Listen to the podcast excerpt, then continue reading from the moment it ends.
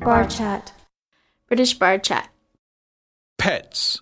This month, two British men are talking about pets. Listen to the conversation and answer these questions.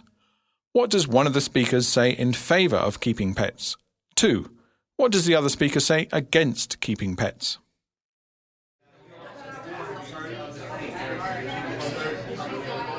I just heard that Hollywood star George Clooney is in mourning for his beloved pot-bellied pig Max.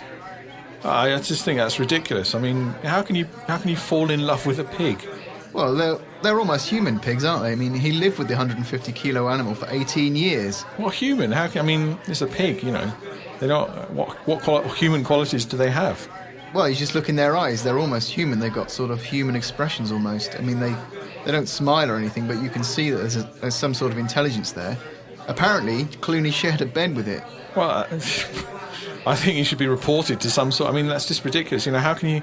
You can't take the the you know the living with a pet thing so far. I mean, you know, there's there's got to be some limits to you know where the pig lives and what you do. Well, they, they make people happy, don't they? They um, there's some some something to talk to. They may not respond, but you know, I I just I think the whole thing of keeping pets is so unnatural. I mean, the, you know what they do to them in order to live with them. You know, they, they neuter them so they they don't you know they don't get all heated. Well, so- and I just think some that's unfair. do. I mean, certain certain animals do breed, you know, quite Ex- excessively. I think. excessively if you, if they're not neutered. But I think they just teach people to care for others.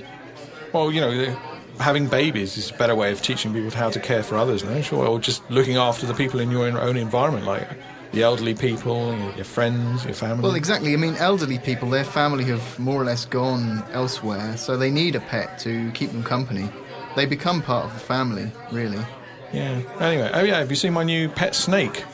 Don't don't get too close. Right.